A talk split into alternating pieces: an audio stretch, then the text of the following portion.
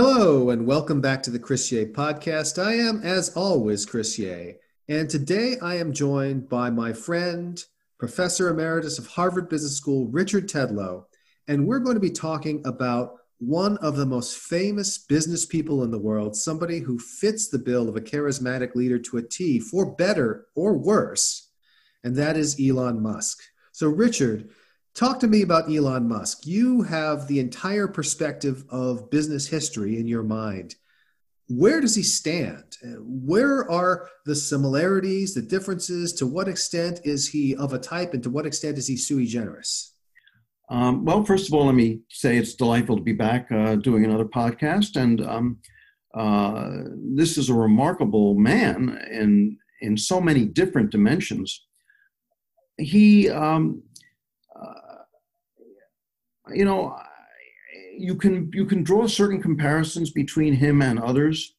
Uh, by which I mean, you know, he taught himself BASIC, uh, um, uh, and and came to love computer programming, uh, and there, there, are reasons for that. And he also has, I mean, if you look at Tesla anyway, in my opinion, a hell of a sense of style. So um, there, there's that would be the Jobs part of him, the style part of him, and the BASIC part, the technology part, would be the Gates part of him. So you can say to some degree that he's a he, he he's a combination of the two. Um, he's uh, you know, unique in that he's one of Jobs' great uh, talents, and one of and one of the things he insisted upon when he was running Apple was focus. And uh, this man is involved in so many different enterprises. Uh, in addition to Tesla, which in my opinion is by far the most interesting and most important, but we can talk about that. There's SpaceX, there's Solar City, which Tesla has bought. There's the Hyperloop, uh, there's Neuralink, there's the Boring Company, there's OpenAI. I mean, it's a, that, that's a long list. This, this, in other words, is a busy man. And um, so uh, he's uh, a jack of all trades and master of all, it would appear. And certainly not without controversy either. I mean, his entire career has featured in the press quite prominently for better or worse. Well, that's certainly true. Um, and a lot of the controversy which he has um, uh, generated has been uh, unforced errors. I think it was in 2018 when he, he, he tweeted to, at the time, 20, more than 22 million followers, taking Tesla private at 420 is my recollection, funding secured. Uh, I, it was something like that. That is correct. It was definitely 420 because that is apparently a reference to a common trope involving marijuana, which he has been known to partake in during podcasts. Well, uh, yes, I saw him actually partake in it because I saw the Joe Rogan uh, experience in which he appeared. Uh, so uh, the problem with that was that uh, he wasn't taking it private and and the funding wasn't secured. So what he taught the world and all his employees and all his customers and everybody was that he lies. And you know, I'm not sure exactly how that benefits anybody. Uh, so anyway, he wound up. The Securities and Exchange Commission uh, fined him $10 million and fined the company Tesla $10 million. He paid that 10 million, and his one comment was worth it. Uh, well, I, I don't get it. And then relatively recently, I think it was the first of May, he said, I think Tesla's stock is overpriced. And the stock dropped like, you know, between 10 and 13% that day. These are not statements that a, a traditional executive in a traditional company would make. And why he goes out of his way to, to say these things when it's utterly unnecessary, um, you'll have to explain to me because I don't get it. Well, you know, one of the things you have to wonder is if he has become a little too taken with his own myth so he, in fact, paid some amount of money to appear in, I believe it was Iron Man 2, because the character of Tony Stark, the billionaire playboy, playboy philanthropist, always getting in trouble because of his own cleverness, is a character he really identified with. And many people consider him the real life Tony Stark, something which I believe he encourages. Well, I've heard that too. Um, uh, and you know, I I don't I, I, don't know enough about Tony Stark to comment on it, but he he certainly uh, put it this way. I mean, one of the one of the characteristics of the charismatic person, charismatic personality, is they. We've said this before, so I'm repeating myself, but they they take um, the relationship that they have with their employees out of the economic realm and into the sociological or social realm. Uh, they make meaning, not just money, although he's certainly made plenty of money. I mean, he's, uh, I think he's, he's estimated to have something like $30 billion now or 40 or 50. As a result of the continued increase in Tesla's stock price, he is currently sitting just under $50 billion in net worth. Thank you. Um, by the way, Tesla today um, uh, surpassed Toyota in market capitalization. Then he is likely over fifty billion dollars, which is incredible.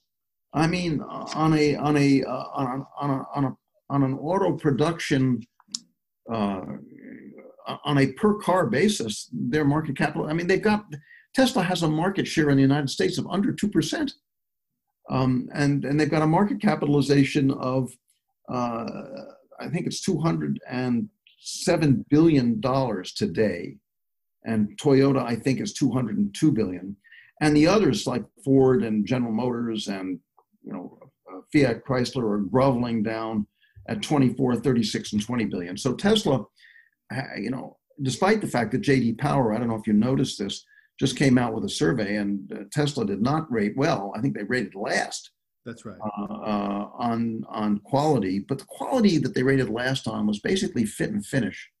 It wasn't uh, that the batteries were exploding or or that the um, you know that the um, that something essential to your safety was uh, going awry. Nevertheless, it's, it's not good news. But and also it should be stated that he was not the um, the founder of Tesla. Uh, it was founded by uh, two uh, men named Eberhard and Tarpenning.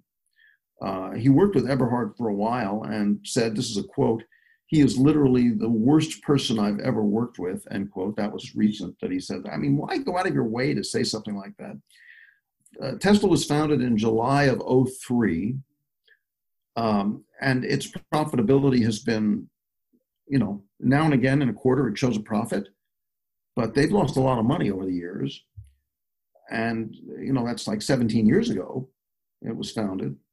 Uh, and nevertheless they have a market capitalization of 207 billion dollars. So a lot of people think that um, they're the future of, of automobiles and and uh, they may be uh, he was involved with the first uh, series uh, series a round of funding of Tesla and soon after that he became chairman of the board and by 2008 basically he had taken the firm over 2008 was um, the year of the panic, and, and Tesla's survival was in some question at that point. Uh, I, I, I wouldn't say its survival is in question now, although there's so many things that are, we're in the midst of so many crises as a country right now that it's hard to make any kind of, of prediction. But anyway, the company right now, you know, you, you couldn't ask for more right at the moment. And this is the remarkable thing about Elon Musk. Like Icarus, he has flown close to the sun repeatedly, but unlike Icarus, he has somehow come away from his near death experiences more powerful, more well regarded, more admired than before. And this is something that really feels like it's unprecedented in the history of business. Almost always, these stories end with a fall due to the hubris. And as of yet, he has not fallen, although the day is young. It is. Uh, his he's um, he was born in um, 1971. Uh, so, yeah, I mean, he may have 30 good years ahead of him. Who knows? And um, uh, the, the, the, story isn't told. When, when, when Andrew Carnegie, back in the 19th century, uh, I won't go into detail here, uh, at the Homestead strike, uh, he acted in a way that was uh, directly contrary to the principles that he had written about. And Joseph Pulitzer wrote in the New York World, Count no man happy until he is dead, because here's Carnegie proving to the world that he was a hypocrite.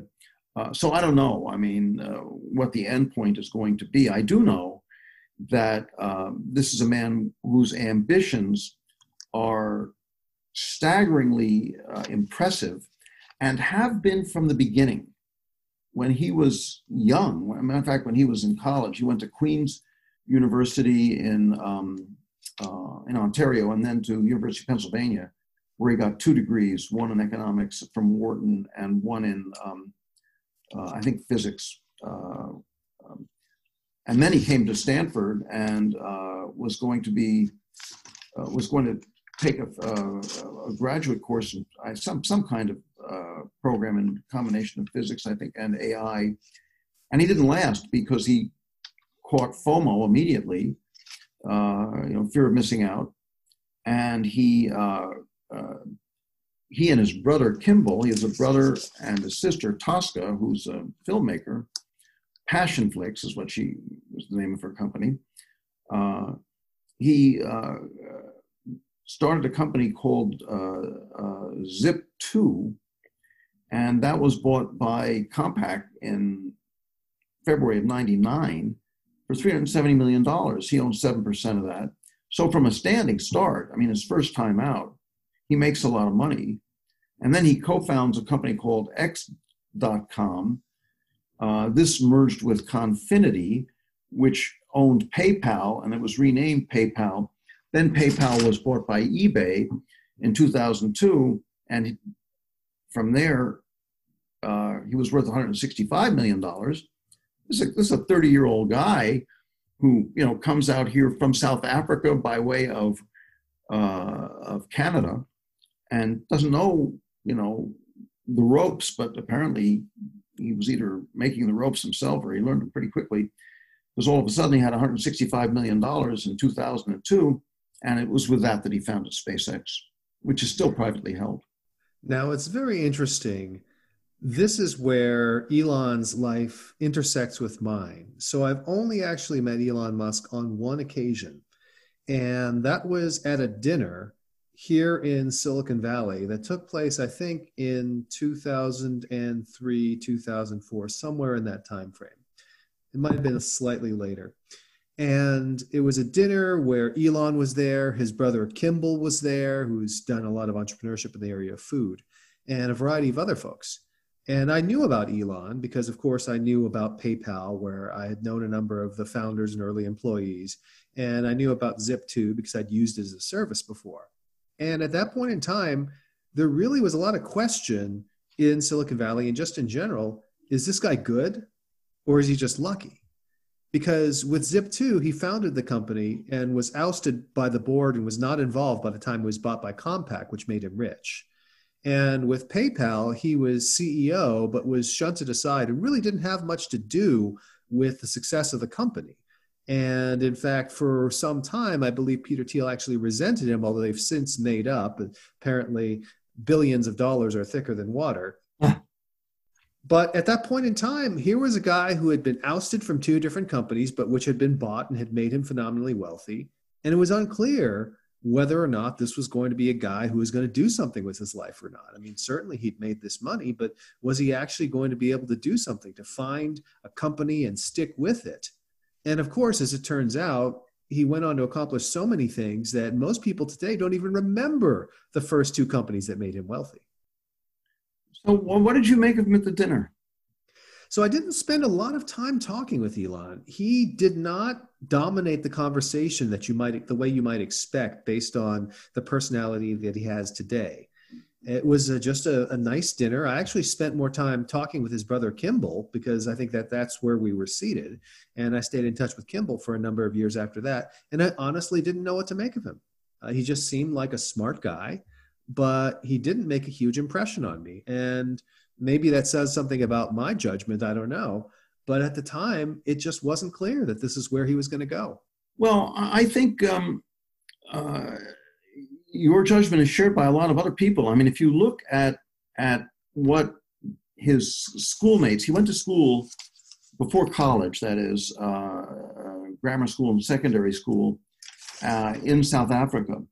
And if you look at what his classmates said about him, no, I'm, I'm, looking for some direct quotes here.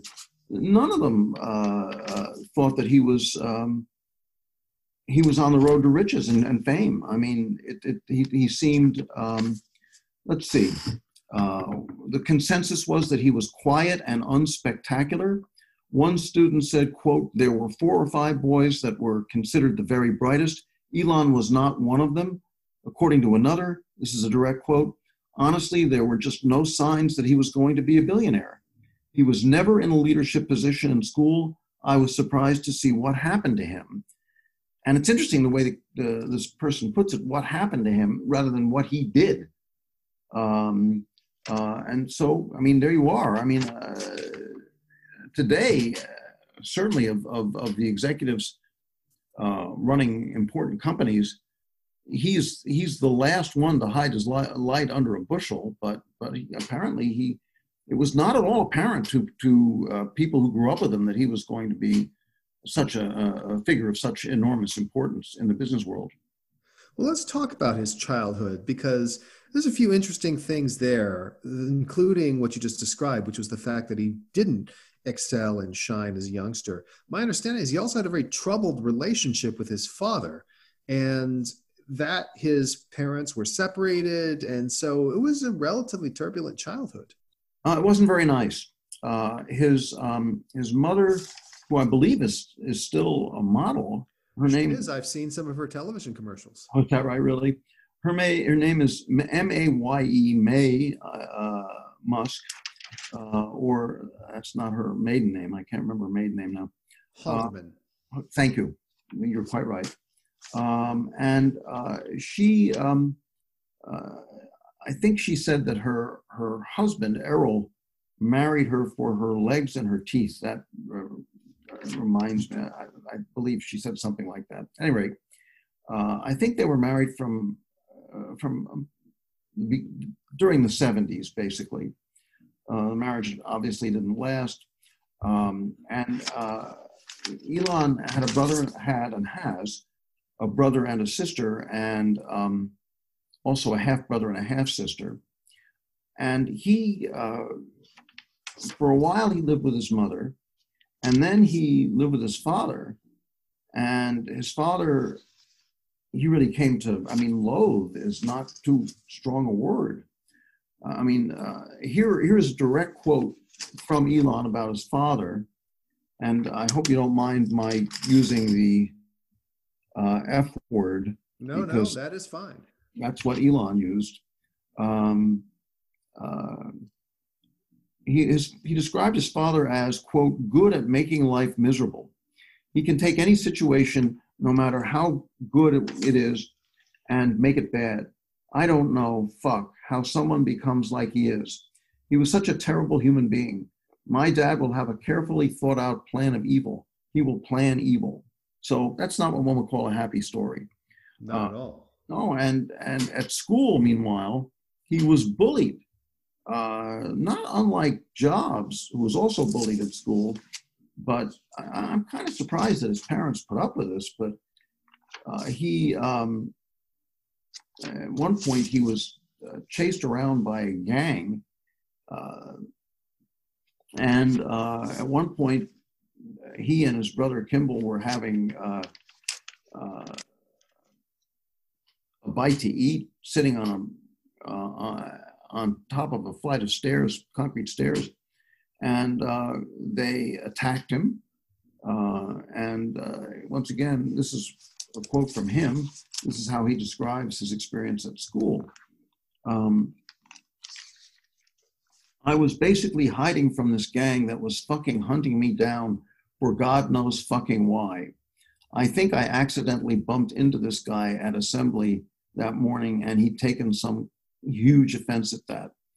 The guy in question kicked Elon in the head, pushed him down this flight of stairs where he was having a bite to eat with his brother, and along with his friends, beat him mercil- mercilessly. Elon lost consciousness.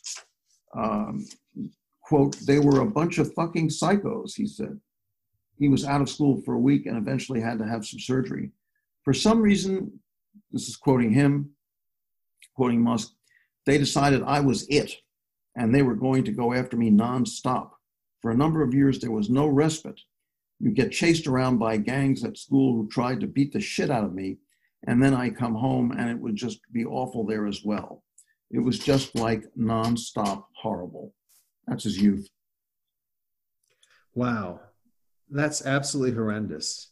And that ties in with something else, which was it seemed like he escaped that terrible life. He was a fan of science fiction.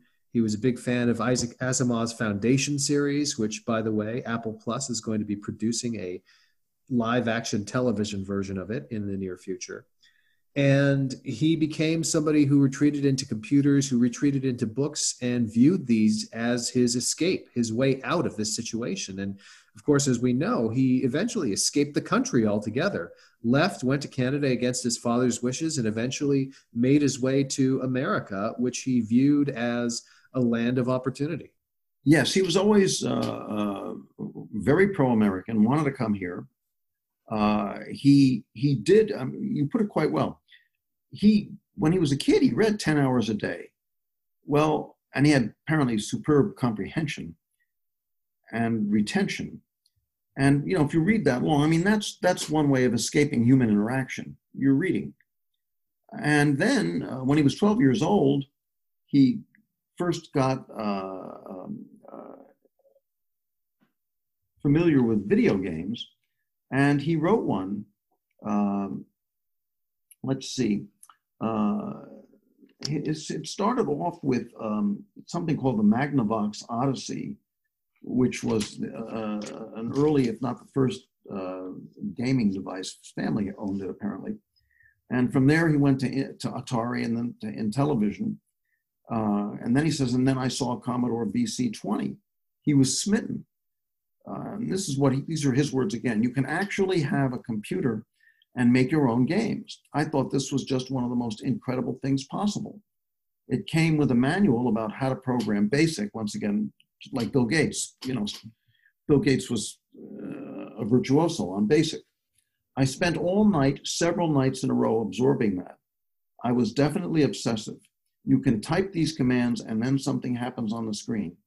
That's pretty amazing. And when he was 12, he wrote uh, 167 lines of code for a space based game called Blastar or Blastar, B L A S T A R and sold it to a magazine in South Africa called PC and Office Technology for $500. Uh, he himself called it a trivial game, but it was not trivial for a 12 year old kid to write 167 lines of code and sell the game he created to a computer magazine for 500 bucks in 1984. Apparently, a, uh, a Google engineer has rebuilt this game, and you can play it today on, on your computer. I uh, will find it and I will put a link to it in the show notes. B L A S T A R.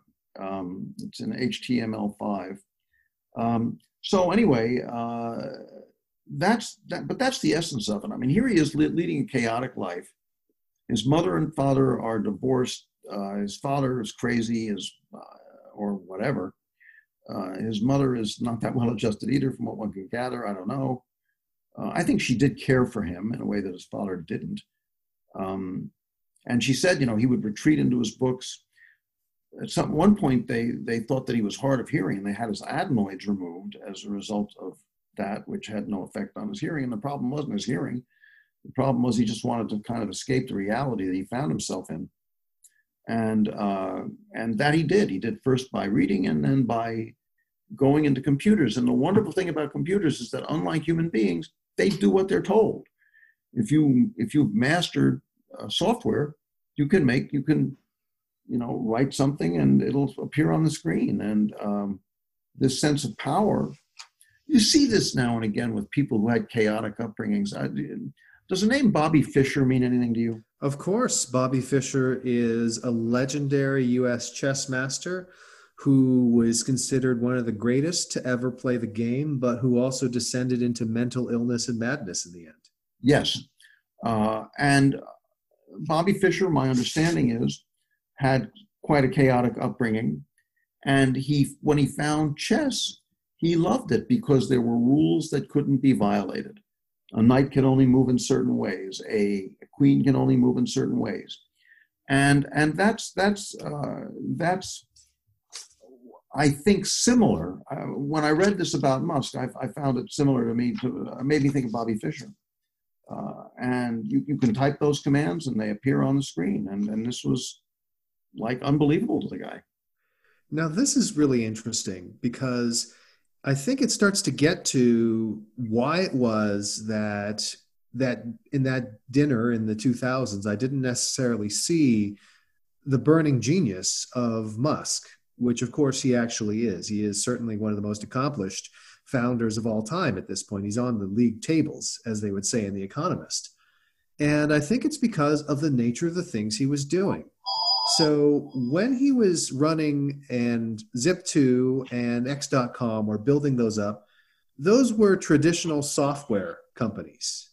And the way you win at those software companies is not purely based on the technology you produce. Right? We don't think of the software companies and say, well, it's because their technology is better that they won. There's often things like network effects and other elements of strategy, as well as the people management side of it, that really become important.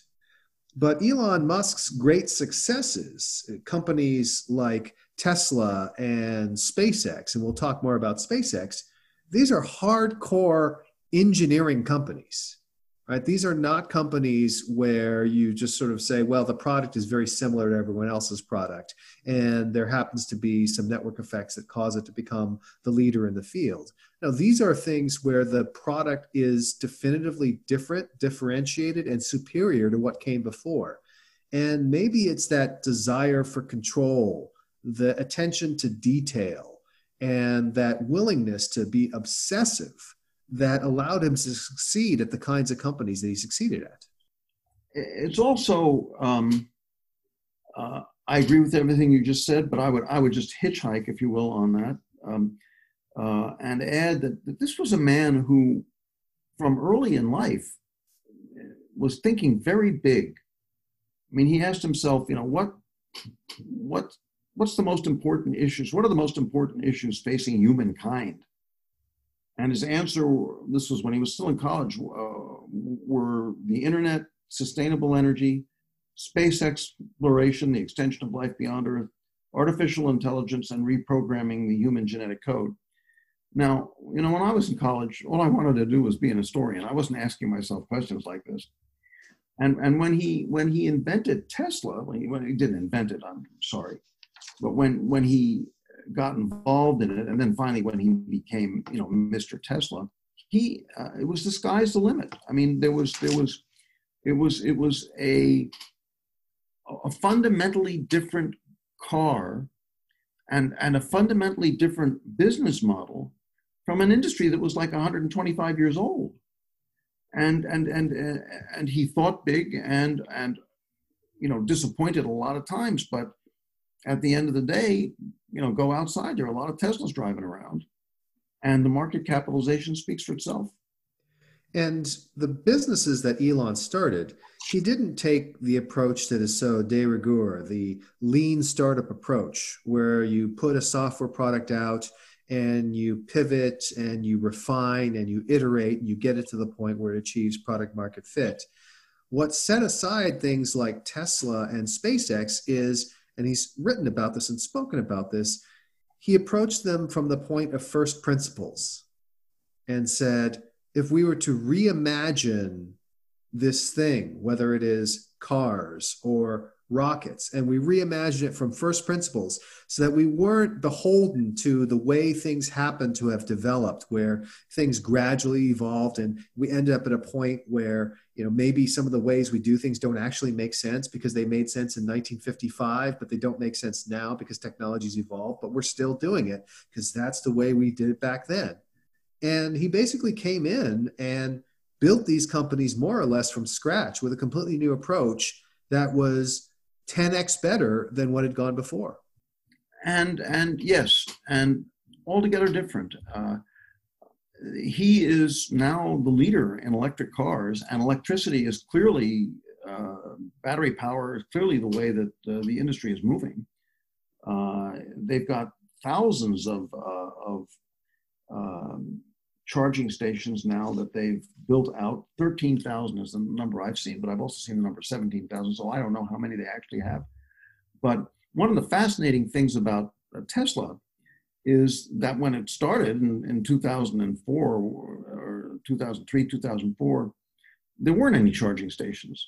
And as a matter of fact, Tesla has, because of Tesla, there is a new phrase in the uh, American language range anxiety.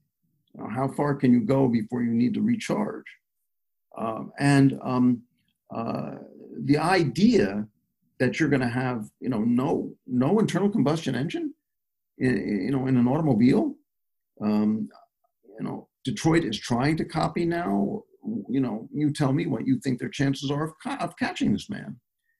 And one of the one of the things that's astonishing to me about Tesla is, well, there, there was a discrete and, and clear strategy, which I find impressive and very different from, to me anyway, the, the philosophy of the late Clay Christensen, my colleague at the Harvard Business School. Uh, Tesla disrupted from the top. I mean, they, the Roadster was very expensive and it had a Lotus body. And then uh, the idea was to start at the top and work down with the profits that you made from selling at the top.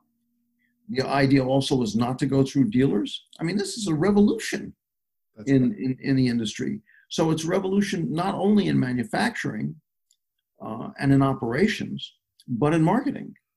It's a, it's, it's a, it's a completely different, I mean, when, when he was uh, on the Joe Rogan experience, that was where he smoked marijuana. Um, Rogan asked him, well, what, what is the Tesla exactly? And he said, it's not a car exactly. It's the most fun thing you can buy. It's a device for having fun, or words to that effect. And that, to a certain extent, is how he views the thing. And uh, there are an awful lot of buyers who seem to agree with him. And what's interesting, of course, is that Musk is the second automotive entrepreneur that we've covered during this series. The first being, of course, the legendary Henry Ford. And when you picture these two, you know, uh, at first glance, they are completely unlike each other, but then there are also some similarities. So, talk to me about how you view Musk and Ford. Well, the similarities are that uh, um, Musk is very detail oriented.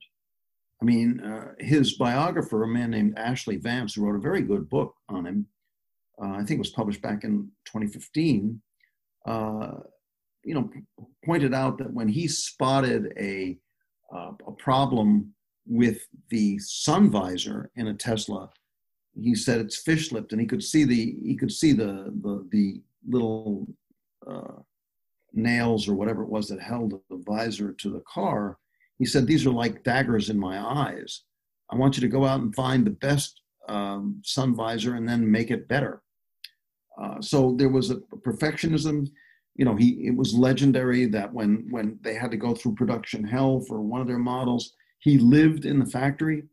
Now this is a man who you know can actually afford a very nice home, uh, and um, so he's a very hard worker, as Ford was, and he also is a visionary with regard to the Tesla in a way that Ford was with regard to the Model T. I mean, he's he's uh, Ford wanted to put America on wheels. He wants a uh, Musk wants the automobile to be something that's fun and that basically is uh, uh, software on wheels. Um, it's all about the software. The Model T, of course, was all about the hardware. There wasn't any software in, in 1908 when the Model T was introduced. So a knowledge of the vehicle, uh, I think they both had. And uh, I, I think, I mean, from what I can gather, I know this was true of Ford, and from what I can gather, it's true of uh, Musk, a love of the vehicle. That's not too strong a word. Biggest difference is from a strategic point of view, Ford started at the, uh, you know, at the, he, he penetration priced.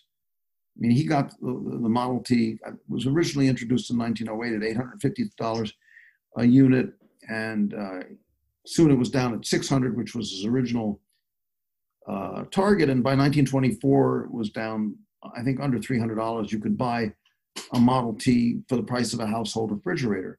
Musk started at the top, much more like Apple, actually.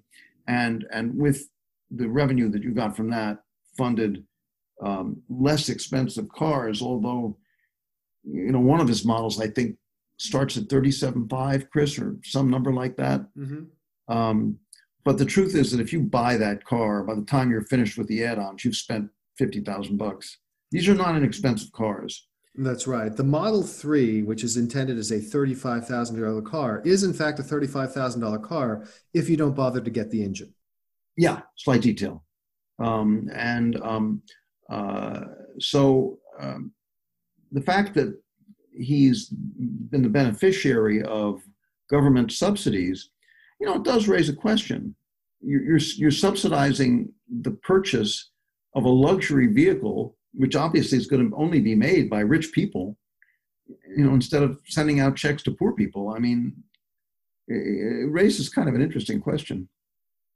And government support is a significant factor in SpaceX as well. Obviously, the government was his main customer, and the government also provided significant loans to SpaceX and also provided significant loans to Solar City, which is a company that Tesla purchased. So relationships with the government have been important over the years to Elon Musk. Yeah, that was his. Wasn't that his brother's company his and cousin's company? But he did buy it. Yeah, yeah, and Tesla took it over. Um, and there have been some complaints with. Uh, I mean, Walmart I think sued Tesla at one point because their their solar panels were catching fire. Minor uh, details. Yeah, not what you want. But um, yeah. Uh, uh he um, you you can look at their website, which by the way is beautifully designed, really is. Um, and then there's Solar City, and they you know they figured out a way that you know uh, to to make these to make these look like related diversification. Whether that's actually how the world works in Tesla, you know, I've not I have not worked for the company, and I don't know. I do think that there is an interesting question, to me, a fascinating question, with regard to Tesla and everything else, which is that the turnover of first class talent at that company is like nothing else in the valley, in my opinion. And so how you keep how you keep it going when you've got a revolving door. I, I remember in 2018, uh, the short sellers used to keep a list of high class, of high ranking executives leaving the company. And when I was at Apple, which I was from 2010 to 2018, there were people who left Apple to go to Tesla and then either came back or left Tesla because they couldn't deal with Elon. And I, in fact, have friends who shall remain nameless for their protection, who are high level executives here in Silicon Valley who worked for Elon at Tesla and said, never again. Uh, we accomplished amazing things, but never again. I refuse to work with him. Why? So he was so incredibly demanding to the point of seeming irrational about things. He would change his mind on a regular basis. His only devotion was to whatever he believed was going to be the right thing, even if it was different from what he believed before, and even if it went against everything that the rest of the world said this is how things should go. And that's really important when you're fundamentally reinventing something like the automobile. And we should talk about Tesla and SpaceX both in greater depth because what he accomplished there really is truly remarkable. But to accomplish those things, he had a level of conviction that borders on the fanatical and was not paired with any sort of compassion and um, manner of, of really treating people well. Well, so I still don't understand then how I mean, this company has been in business for a long time. It uh, produces beautiful automobiles. You can't do that without a lot of talent. I mean, right. no one does that by themselves. And it's now, you know, it's got factories, I think now in Germany, uh, uh, here in Fremont, and in China. And, and a battery, the Gigafactory, is, is that in Nevada? And In Nevada, yes. Yeah. Uh, you know, you, you can't do that without managerial hierarchy. I mean, you've got to have people who who who not only know the technology but who can do the finance that's involved in in a in a in a uh, in an operation that's complicated. Well, let me give you a hypothesis, and I don't know if this is hypothesis is correct, but it'll give us something to talk about. So my hypothesis is this: with Tesla and SpaceX in particular, Elon Musk set out to accomplish something that no one had ever accomplished before, something that he believed, again, with that 1000% conviction, was necessary to preserve humanity, to prevent the eventual extinction of our species. And that is a huge vision. That's a bigger, probably the biggest vision you could possibly have. We are going to start this company and it's going to save humanity. And he believes that mission with a thousand percent conviction. So he is the ultimate missionary when it comes to these things. And that missionary zeal, that ability to really convince people that this is the thing that mankind needs, is something that helps him recruit amazing people. But then the way he treats them is the thing that eventually drives them away. And but that may even be part of the overall plan on some unconscious level to bring in great people who are attracted to the mission, to ride them so hard, as hard as he nearly, not as hard as he rides himself, but still very hard to the point where they burn out and they leave, but which allows him to increase the pace of innovation, allows him to move faster by basically burning these people out, burning out the relationships, burning out these people's well being. He's able to move faster than he would otherwise be able to move and he views it as justified because this is towards the mission of saving humanity. Well, it's a, it's a very strange uh, human resource policy, and um, you know I, I don't understand how he's able. I mean, obviously he's able to do it, so you know because the evidence is, is before our eyes.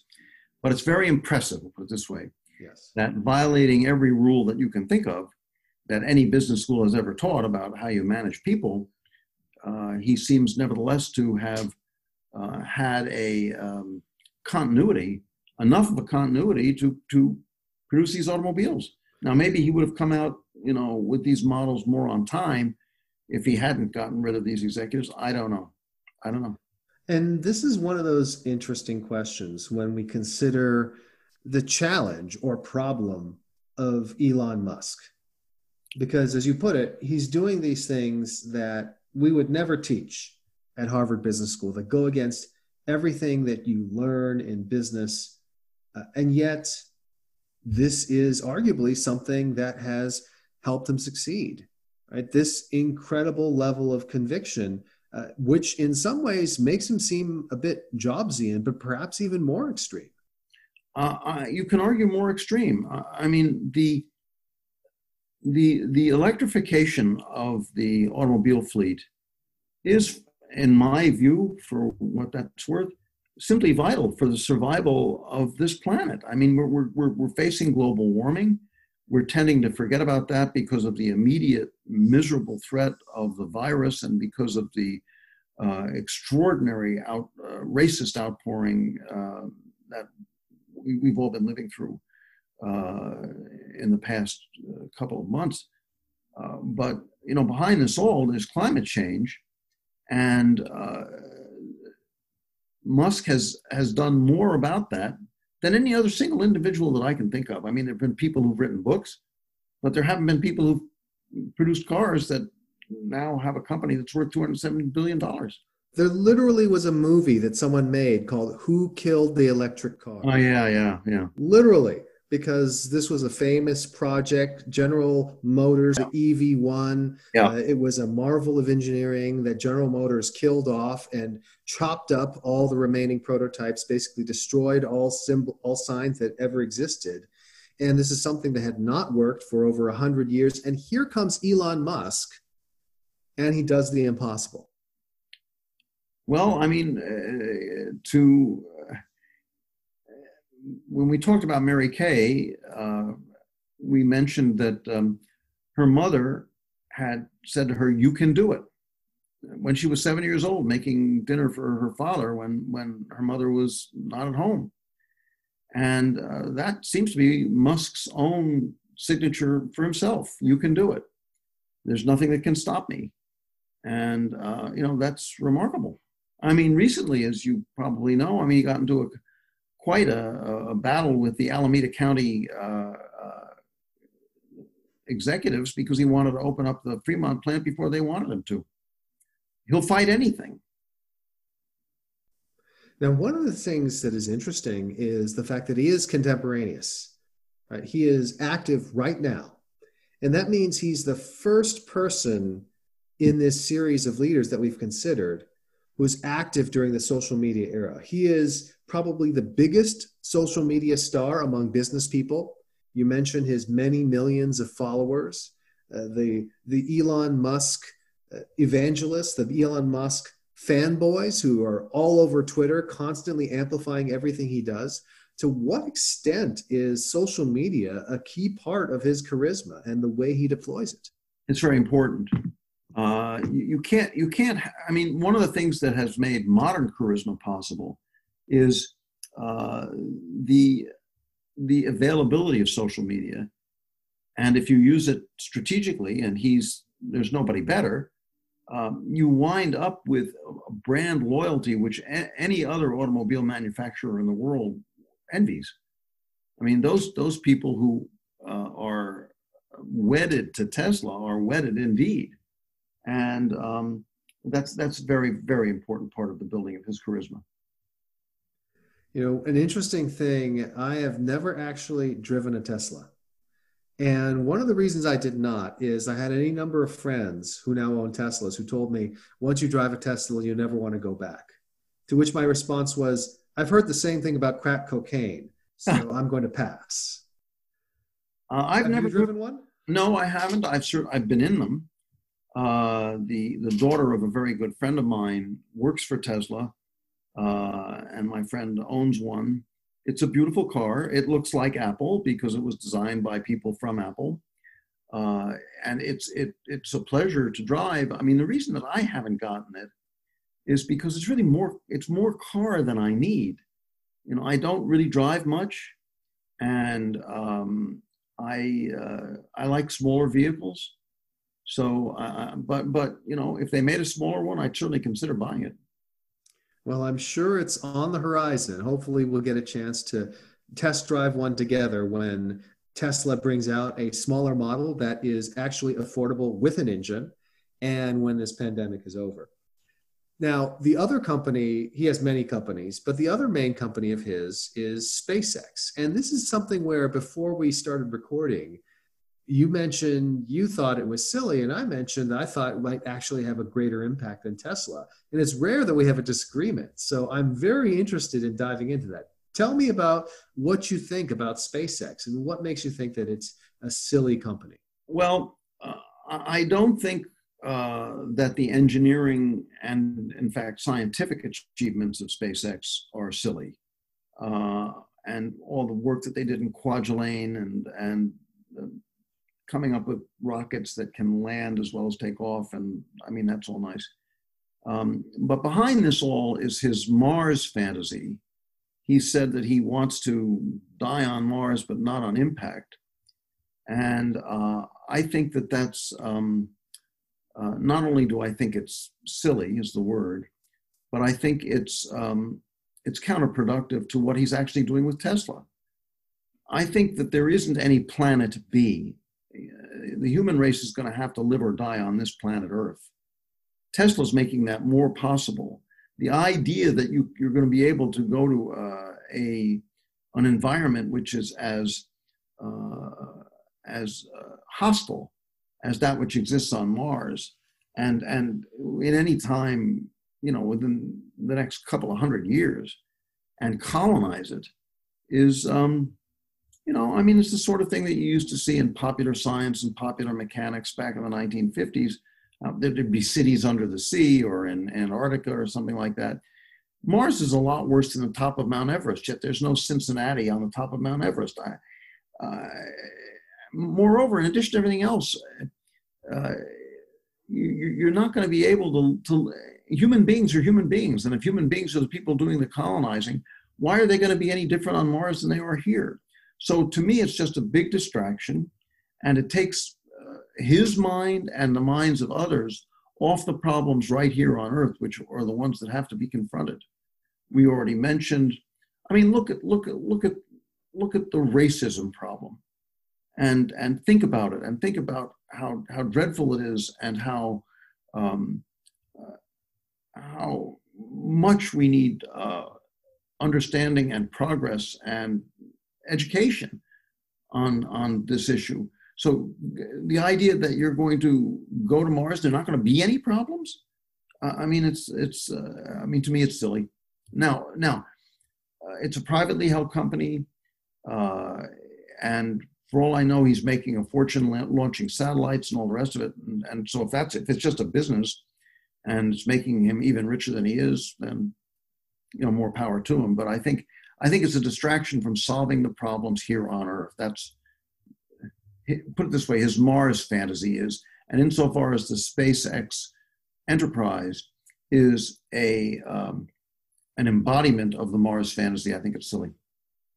Well, let's talk about SpaceX from those two perspectives. Then, first as a business, and then second as one of these messianic missions that Elon Musk is wont to take up. From a business perspective, space itself is a fairly large market. The traditional commercial launch market is actually a substantial market. And SpaceX, thanks to building its product from the ground up for lowering the cost of launch, has a massive price advantage over all of its competition. So it would be as if uh, the, let's call it uh, FedEx or UPS, had the ability to charge one tenth of what its competition would charge and still make money. So as a result, SpaceX actually is a good business. And the interesting thing is if we apply the lens of blitzscaling, which says that we're looking not just at the present day market, but the future market, the question becomes how much larger does the space market become if the cost of launching in things into space falls by a factor of 10 and then eventually by a factor of 100 because let's face it there is an unlimited amount of space. I mean earth is one planet and then there's the rest of the universe. There are asteroids that contain trillions of dollars of minerals and other resources that could potentially be used on earth. And if SpaceX has effectively the monopoly on getting into space, at least in terms of being able to do it on a commercially successful basis and having the lowest prices, that's enormously valuable. And that shows up in SpaceX's latest venture, which is Starlink, where Elon Musk said, Hey, you know, I've noticed that most of the satellites we launch are for telecommunications. What are the economics of that? How come they can afford to launch all these satellites?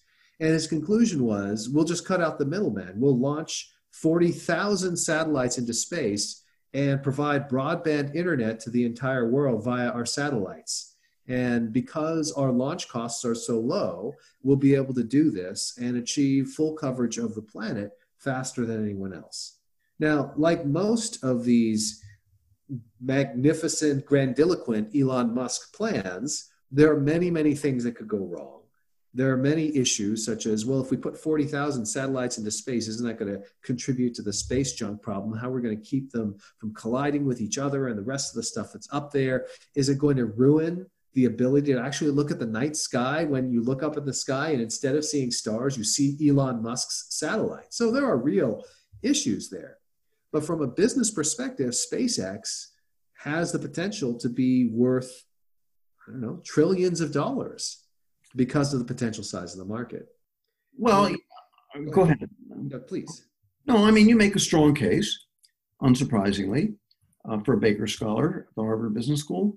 Um, and there's nothing that you've just said that I really disagree with, uh, except to say that, you know, maybe he, if he had turned his, uh, his talents to, say, the manufacture of uh, honey graham crackers, uh, and it found a, a, way that you could make them at, at 10% of their present cost and learn to dominate the market. I mean, there's no question the guy can be a successful business executive. M- my problem with SpaceX is insofar as it is um, uh, connected to the Mars fantasy. Mm. I mean, if, if, if, what you're telling me is he's found another way to make a fortune, I, I believe it. but insofar as it takes away, as I say, I think it's almost the opposite side of the seesaw from Tesla, insofar as it takes away from solving the problems that we have here on Earth. Well, it, gets even worse than that because, in many ways, it's exporting those problems into space. So, I'm going to take your side of the argument for the time being and talk about space colonization. If you think about space colonization, right now, it is enormously expensive. Even with the technological advances that SpaceX is making, it's still going to be enormously expensive. Sending someone to Mars is colossally expensive. And so that means that people who go into space are either going to be the very wealthy or people who are hired by the very wealthy because the cost is so great that that's the only way it's going to be. And now all of a sudden, if we say space is the final frontier, a la Star Trek, and there's Star all Trek, these opportunities yeah. out there, it will be yet another case of the greatest opportunities being reserved for the wealthy and for those whom the wealthy have designated. Uh, look, uh, to me, um, it's no more admirable than building a sailboat and competing for the America's Cup, um, which I think is also a waste of money. I mean, that's look, Larry Ellison's uh, big thing. That's right. But look at the problems that we're facing right now. We've got multiple crises right here on Earth. Uh, I wake up every morning, I look at Google News, and you know it looks worse every day. Uh, we may have to shut this our own state down again. The and this is where I give Gates such credit. I mean, here's a man who really has uh, tackled what is the most immediate problem that we're facing as uh, as you and I are having this conversation, and as, as trying to do something about it. Um, uh, and you know, I, I, just have a lot more respect for that than I do um, uh, making making money, which he doesn't need at this stage of his life, sending uh, satellites to the air. I do agree that if you could have universal broadband and and and figure out a, an economical way to do that for everybody, that that's the kind of democratization of the uh, of the computer age and of the internet that we really do need, especially since it's altogether possible that the whole nature of education is going to change, and a lot of it's going to be computer mediated, and you don't want a world you know that doesn't have access to that. Uh, in addition to a world that does, uh, you want everybody to have access to it. Uh, and and so if that's what you're telling me, I think that's just dandy that's making the earth a better planet to live on.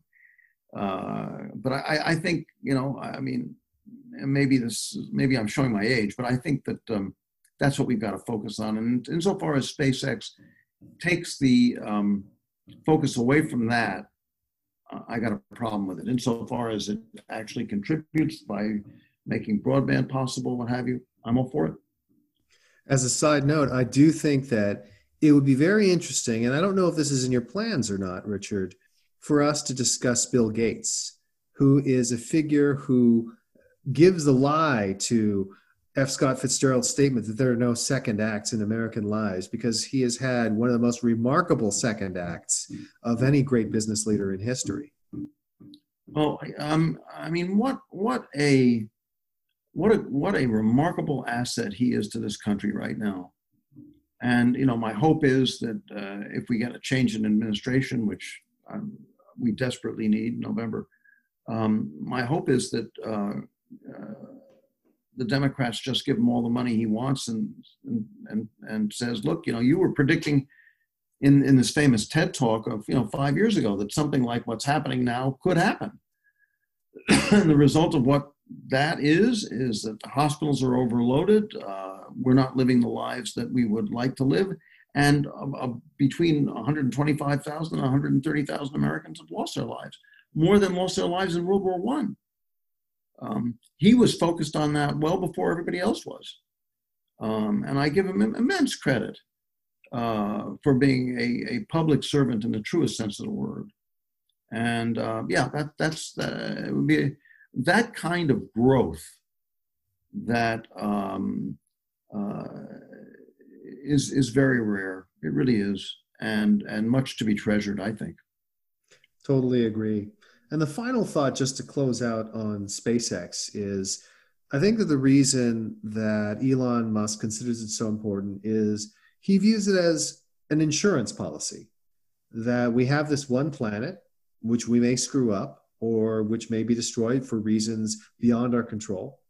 And that the sooner we get to the point where humanity is a multi-planetary civilization, the greater the chance that our species as a whole will survive. Now, that may sound like science fiction, and in fact, it has been the subject of many different science fiction stories over the years. But as we as we said before, it is no doubt something that Elon Musk believes 1000% is essential to the future of humanity. Whether he's right or not, we don't know, but he absolutely believes it. Well, you know, uh, he also had beliefs about those uh, those people who were stuck in that cave in, in Thailand, you know, which were ridiculous. Um, uh, and uh, you know, when he's right, he's very right, but when he's wrong, he's very wrong. And maybe he's uh, maybe what you're talking about is the first step toward a whole new vista of uh, and vision of of, of life. Uh, maybe it's just a waste of effort. I don't know. Tesla, I do know, is not just a waste of effort. I'm just immensely impressed by what he's done there. Well, what this does, though, is it throws a highlight on something we've talked about with a number of our other business leaders which is the dark side of charisma. And there is no doubt that as you describe it, Elon Musk's charisma has a dark side. They are often, as you describe them, unforced errors, but they definitely cloud his legacy to some extent. The behavior that he engages in, the way he gets into these public fights, the way he denigrates people, the way he treats people. How are we to evaluate somebody who has done so much good for the world and yet at the same time has done so many things that seem wholly unnecessary and yet hurt people. Well, that's true. Um, I, you know, if you look at his personal life, um, his first wife, um, um I guess his only wife, because I don't think he remarried, that's was correct. named Justine Wilson, who, from what I can gather, uh, once again, I, I, never met her, but I read uh, a terrific article that she wrote called "I Was a Starter Wife," Um, and uh, uh, I just read what she had to say about about Elon. Uh, they had these two. Uh, she and Elon had six children, I believe, together. And the first one, Nevada Alexander, uh, died uh, crib death. You know, a horrible thing, um, horrible. And she held him in her arms as he was dying and uh, Elon just didn't want to talk about it. Uh, he, he, didn't sound like he was very uh, empathetic at all to uh, uh, to what she was going through, um, from what I can gather. Uh, so you know, I mean, there there are people who love humanity but hate every individual human being. I'm not sure that's fair a fair characterization of a man that I've never met, but um, she himself she herself, excuse me, Justine Wilson, said words to the effect of, he doesn't do well in dark places. And um, that, in a sense, is the dark side of his charisma. I guess he can get away without doing well in dark places. I got to tell you, there's a sadness natural to life, and there are plenty of dark places in it. And you got to do well there too. And uh, so, you know, maybe you get a pass if you're charismatic and, and you can export those dark places to other people, but you can't live that way forever. Um, so, uh, but certainly, you know, abusive behavior toward, you know, your employees. I mean, there's nothing good you can say about that. I don't think. No, definitely not. But it does reveal something interesting. So, first, I'll note that I have met Justine on a couple of occasions. I don't know her well. I do have a couple of friends who do know her very well. She is very thoughtful, as you could tell from reading that article that she had penned about being a starter wife. And she's quite open about her experiences there. And, you know, they were college sweethearts. They met at in college when he was in college in Canada. And this is again one of those things where they have five they have five surviving sons together And yet, at the same time, uh, it seems like he was just an abusive husband, not physically abusive, but emotionally abusive. Well, she used to um, she used to say to him, "I'm I'm I'm not your employee. I'm your wife." And his response would be, uh, "If you were my employee, I'd fire you." Uh, and um, uh, when they were they were married near 2000, my recollection is, and right. when they were dancing at the wedding, he said, uh, "I'm the alpha in this relationship. Just keep that in mind." And that's not what one would call a really romantic thing to say. I mean, I, I guess she learned what the difference was between being wooed and being won because he was the one. I mean, he was he was after her. He described her. Uh, these are his words as the hot chick on campus uh, at Queen's University in, in Ontario. And she said you always knew when he was calling because the phone would not stop ringing. That, these were the days when such things were a statement. You could make a statement like that with phones. Um, and uh, she said, you know, he simply pursued me and pursued me and said, it shall be mine. And finally, I gave in. Um, but she, uh, she's, I mean, from what I can gather, very impressive. And I certainly hope that the, uh, whatever custody arrangement they have with those children is working out to the benefit of the children. I hope that it is. Uh, interestingly enough, Elon and Justine sent their sons for some time to my alma mater, the Mirman School for Gifted and Talented Children down there in Southern California, until at some point Elon decided he could do better and created his own school. Oh, good God. So that, uh, that tells you everything that you need to know. Now, I do think that this is really interesting. There is a parallel here between Elon and his father. And given how much he hates his father, I'm not sure he'd like this parallel. But Elon's father pursued Elon's mother. Elon's mother was a competitor for Miss South Africa. She mm-hmm. was a famed beauty and, of course, a model for over 50 years. She's appeared nude on a number of, of magazines, like Time Magazine, for example. And Elon's father pursued her and was a terrible husband. Here he is. He pursues Justine, wins her, then immediately tells her, But guess what? I'm the alpha. And I don't know how he can view his father's behavior in one way and then not even consider that his own behavior might be an echo of that. Well, uh, that might be a truly frightening thought for the man. I mean, I don't know. I, I, heard, I read somewhere that his father had a, a, child when he was 71 or 72 years old. Um, um, and his father doesn't, from, what one can gather, you know, was not the kind of person that you'd want to have dinner with. But um, uh, he's obviously uh, also a very talented man. I mean, there's a hell of a lot of talent in that family, all five of them. I mean, the father, the mother, and and the three kids.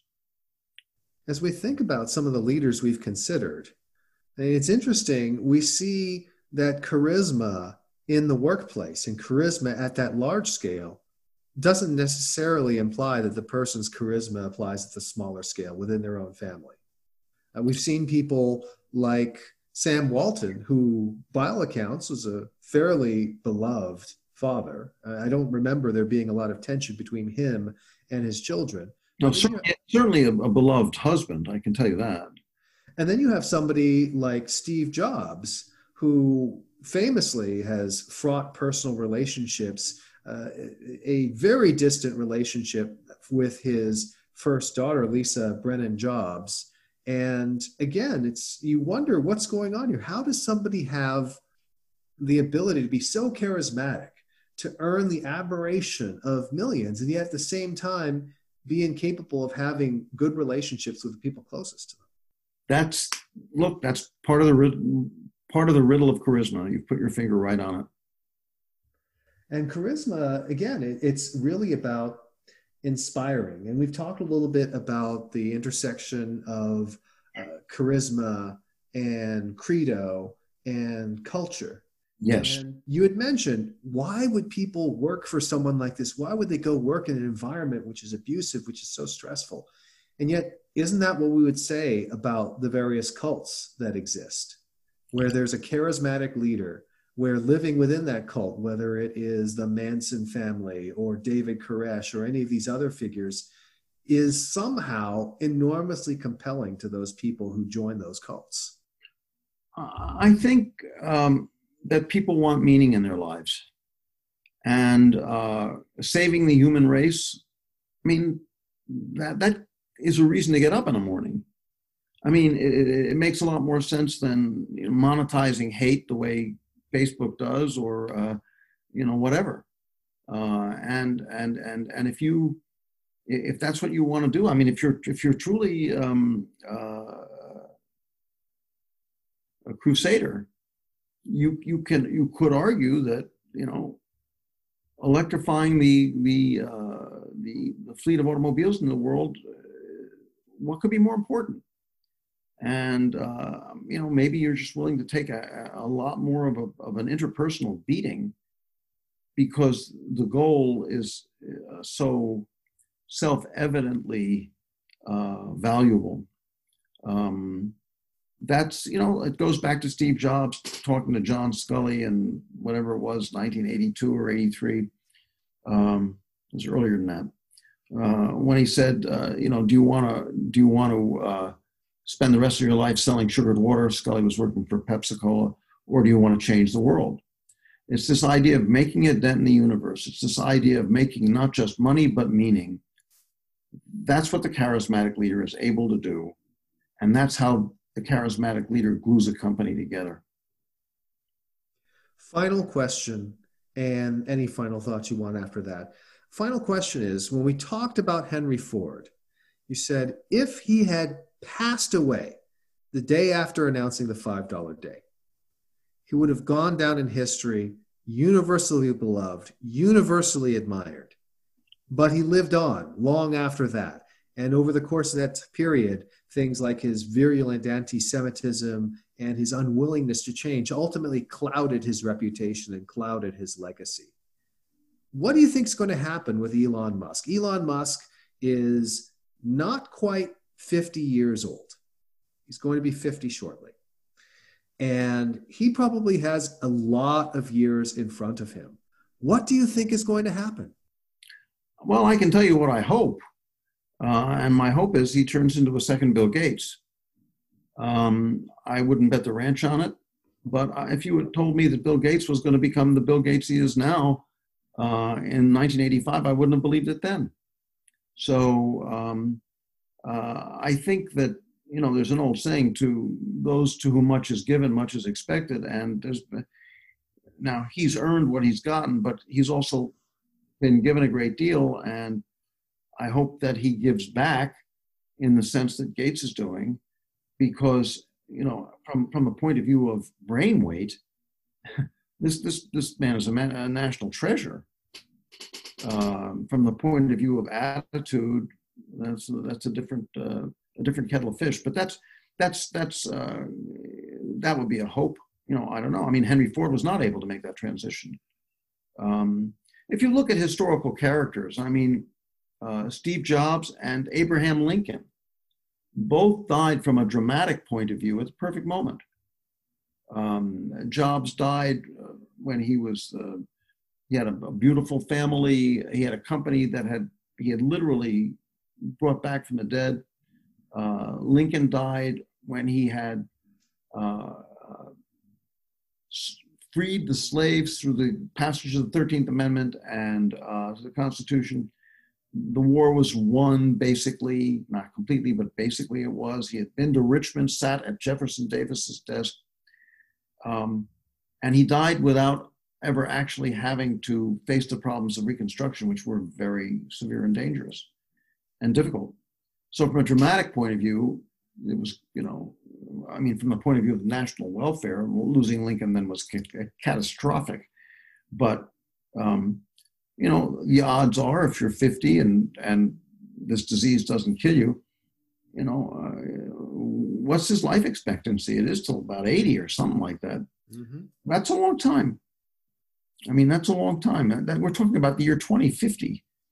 Um, who knows what the, what the world will look like then? What new uh, challenges will be thrown up? And um, you know, I, would like to see public service uh, be part of, uh, in, in the way that Gates is doing, be part of his agenda. I guess so. That's a wish. We'll see what happens. Well, Richard, thank you very much for taking the time to walk through and consider the life and times of Elon Musk.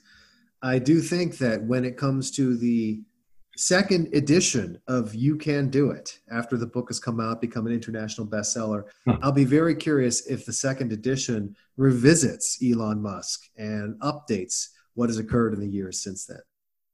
Well, uh, the first edition isn't out yet, so I'll take it one step at a time. Richard, thank you so much for joining me here today. And I am looking forward to our next conversation and our next charismatic leader. Thank you. I am too.